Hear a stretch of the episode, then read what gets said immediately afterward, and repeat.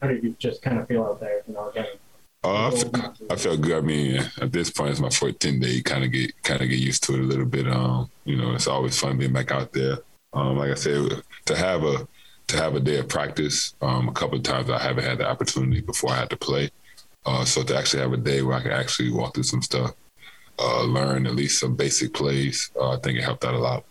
There are guys who have had your career in Milwaukee. Why did you want to?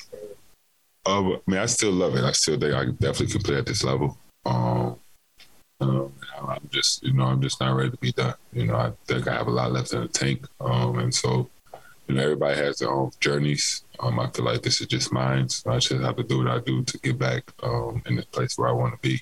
Um, and so this is a part of it right now. Um, but I definitely feel like I still have a lot left in the tank. Uh, this is not this is not a weird question. Yeah, I mean, yeah, it's, it's something that uh, I definitely have lost some weight. Definitely since I've been on an NBA team. So, um, yeah, everybody that sees me tells me that. So it's it's not really weird anymore.